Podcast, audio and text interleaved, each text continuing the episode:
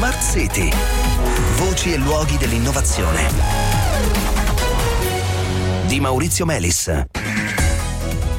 Un'applicazione di intelligenza artificiale che permette di distinguere le polmoniti batteriche da quelle virali e un filtro per l'aria assolutamente indispensabile per fare ossigenoterapia che può essere stampato con una stampante 3D a partire da materiali di risulta.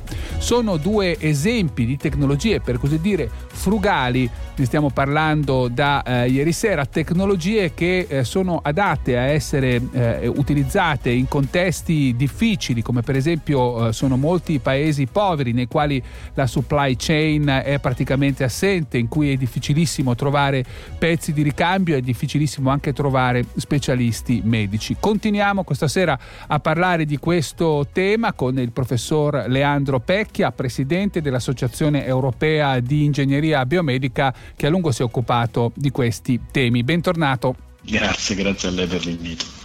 Un, eh, un, esempio che mi ha molto colpito dei progetti su cui state eh, lavorando riguarda un pallone intrauterino per fermare le emorragie. Allora, capita a volte che durante il parto si verifichino gravissime emorragie. Tutti sappiamo che la prima cosa che si cerca di fare per fermare un'emorragia è comprimere la ferita. Ecco, qui voi che cosa vi siete inventati? Ci spieghi un po' dove sta il problema e come l'avete risolto? Allora, il problema in particolare è che le emorragie postpartum sono la prima causa di mortalità eh, materna, quindi è un problema enorme in Africa, anche perché ricordiamoci che molti non nascono in ospedale e quindi è difficile intervenire nell'immediato. Noi che cosa abbiamo fatto? Innanzitutto ci siamo studiati cosa si fa in Europa e esistono questi palloni intrauterini che sono dei palloni che si gonfiano all'interno dell'utero e che tengono a pressione l'utero per un certo tempo. L'abbiamo riprodotto in Africa usando cosa? Beh, eh, un preservativo e eh, delle, con delle plastiche che noi ricicliamo, delle valvole con cui colleghiamo sostanzialmente una bottiglia di 2 litri eh, a questo eh, palloncino. Una bottiglia di plastica, no? Di quelle dell'acqua. Bottiglia di plastica, quelle che si trovano sì, eh, assolutamente sì. E noi con la stampante 3B riproduciamo diciamo, un tappo a cui si attacca un tubicino e poi una valvola per chiudere questo tubicino. Con questa soluzione molto banale e abbiamo dimostrato che è possibile eh, rispettare Quindi, gli standard voi, questi il profilattico dati dall'NCS. Il profilattico sì. va lì dove è previsto che vada, nell'utero evidentemente, e poi... È igienico la, e quindi può essere utilizzato. E, e poi la, la, la, bottiglia viene utilizzata come pompa sostanzialmente, giusto? Uno preme col piede, come si fa col sì. canotto, per capirsi, insomma uno preme e gonfia così. il profilattico all'interno dell'utero. E, e questo i liquidi equivalente. sono incomprimibili e quindi mantiene la pressione, sì, esattamente. Senta, sempre per restare in zona eh, natalità, diciamo così, eh, un problema che si presenta molto frequentemente nei neonati è l'ittero, per cui no, il bambino eh, assume una colorazione anche preoccupante, che è abbastanza semplice da risolvere, però eh, non lì. Allora, cosa vi siete inventati?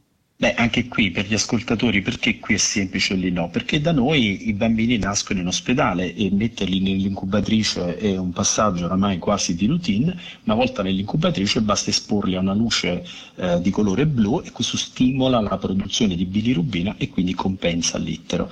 In Africa è diverso, innanzitutto perché eh, sviluppano la pigmentazione, questo forse è una cosa che non tutti sanno, ma nascono sostanzialmente bianchi i bambini africani e poi sviluppano la pigmentazione nei primi 3-7 giorni di vita. Quando hanno sviluppato la pigmentazione non si può più intervenire con la luce perché eh, non passa. Invece certo. noi abbiamo fatto una veste che si può, il bambino appena nato anche fuori dall'ospedale può indossare, all'interno di questa veste passano delle fibre ottiche molto molto sottili intessute in questa veste che poi producono con un LED una luce blu. Questa è una terapia sicura perché la luce non può dare nessun tipo di fastidio, è anche fredda perché appunto è un, un LED. LED, e eh, può decisamente portare a un livello capillare questo tipo di tecnologia. Vedi, noi abbiamo lavorato con un'azienda che faceva queste tecnologie mettendole nei calzini per degli super atleti per fare dei monitoraggi. Noi abbiamo invertito il processo e riusciamo a produrre con un dollaro tre di queste vesti.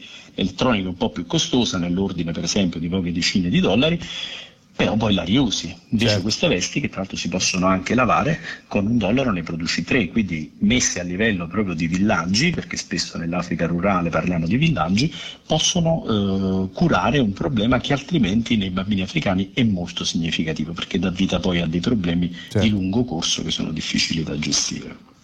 Senta, questo tipo di ricerca, questo approccio, mm, che rilevanza invece può avere per paesi che non hanno i problemi, per loro fortuna, diciamo, di, di paesi, di alcuni paesi africani, penso anche al nostro paese, no? Beh, tutti ricordiamo che durante la pandemia ci siamo un po' inventati di tutto, no? Diciamo, si spera di non sì. trovarsi più in quella condizione. C'è comunque una rilevanza di questo approccio? Sì, decisamente. Ieri parlavamo di intelligenza artificiale per compensare la mancanza di medici specialistici in Africa. Beh, anche da noi c'è un'utilità. Abbiamo vinto di recente un progetto in cui utilizziamo l'intelligenza artificiale per supportare i medici di famiglia ed i pediatri per fare eh, una diagnosi molto precoce di patologie rare.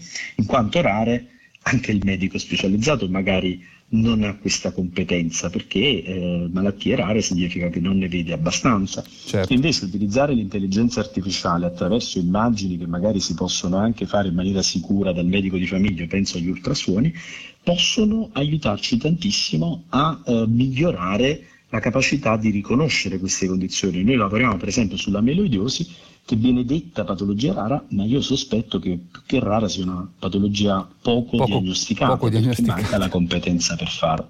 Invece con l'intelligenza artificiale e con gli ultrasuoni possiamo mettere in condizione i medici di famiglia insomma, di identificare un fattore di rischio e quindi consigliare una visita da un centro specialistico dove oltre ad avere degli ottimi cardiologi, hai degli ottimi cardiologi che conoscono questa patologia rara e quindi la riescono a diagnosticare. Grazie, grazie Leandro Pecchi e davvero in bocca al lupo. Grazie a lei, grazie a lei. È tutto per questa puntata, cari ascoltatori, buona serata. A presto.